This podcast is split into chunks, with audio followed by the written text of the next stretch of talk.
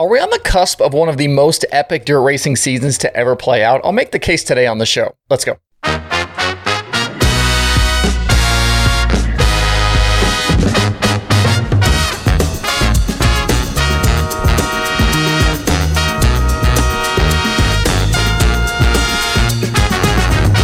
It's Tuesday, January 3rd. I'm Justin Fiedler. This is Dirt Tracker Daily. It's pretty quiet around dirt racing this week with kind of this lull between the Tulsa shootout and the Chili Bowl. The Wild West shootout doesn't start until Saturday, and even racing down under is pretty quiet until the weekend.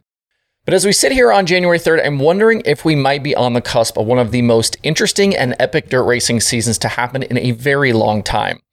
There aren't necessarily big favorites for any of the national tours. There's a lot of big money to be won, and the ground will be constantly shifting, I think, especially with the sprint cars.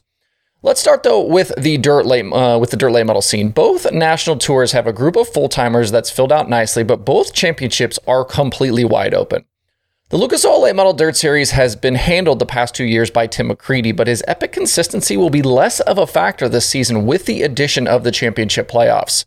McCreadie will certainly be in the mix, but with Devin Moran now in full time, Hudson O'Neal in the Rocket House car, Ricky Thornton Jr. is back for year three, and the return of Jonathan Davenport this thing will be a dogfight all the way through to, uh, to the end and through Eldora at season's end.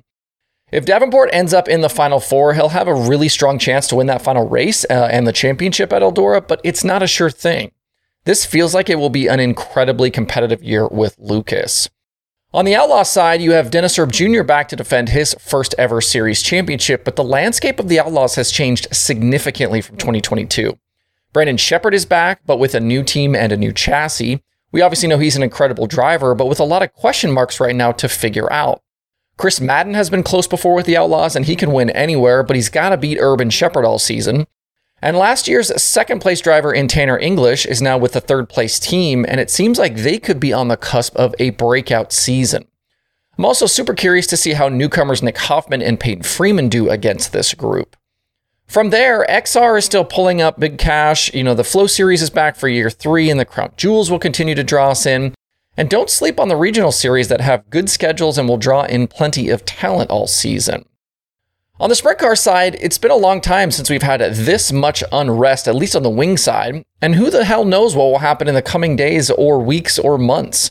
The full time fields for both the Outlaws and All Stars are nowhere near complete, and we could very possibly see a bunch of teams and drivers start the year in one situation and end the year somewhere else. Tyler Courtney has won two straight All Star titles, but we have no confirmation on his plans for 2023. Brad Sweet is now a four time World of Outlaws champion, but there remains a reasonable chance he doesn't start or finish the season as a full time Outlaw driver. That means both series are ripe for the taking.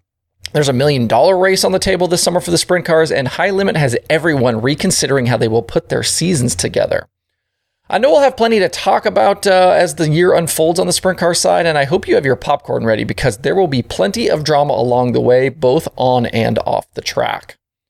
On the non wing side, with the Xtreme Outlaw Series whacked, USAC is again the name of the game with the sprint cars. A reworked schedule and some driver moves I think will shake things up for 2023. In midget racing, though, I think a big year is coming up. We've got no Kyle Larson and no Christopher Bell at the Chili Bowl next week, and I think we will very likely see a driver take home a Golden Driller for the first time. I like Buddy Kofoid, but I wouldn't be surprised by a win from any number of drivers who will be in the building next week.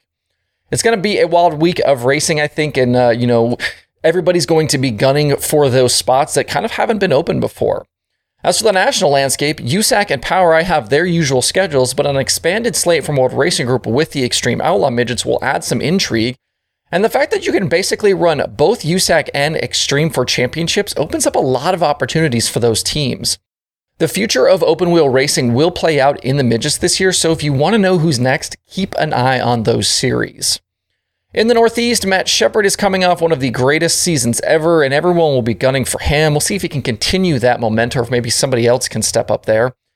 And the modified scene kind of in the Midwest will change for this year with USMTS champion Dustin Sorensen taking over for Hall of Famer Jimmy Mars in that late model. And Nick Hoffman is also going full time late model racing as well. That means UMP titles, you know, national championship, regional championship will be uh, wide open. And we'll have a new modified nationals champion because Hoffman's dominated that deal in recent years. I don't know about you, but this might be the most excited I've been for a dirt racing season in a long time and maybe ever. Drop me a comment. Let me know where you are right now about the 2023 dirt racing season. You know, your kind of feelings and your thoughts as we get ready to really start rolling here for real. Uh, last night was the sixth of 10 rounds for the iRacing World of Outlaws sprint cars. They took on Fairbury Speedway. And when the night was done, we had a big shakeup in the points standings. Kenny Miller and James Edens started on the front row together of the feature, and those two had a really fun battle for the lead, especially late in the going, with Miller throwing multiple sliders at Edens. In the end, though, Edens was able to hold him off to bag his second win of the season and second in a row. Miller ended up settling for second with Tom, uh, Timothy Smith in third.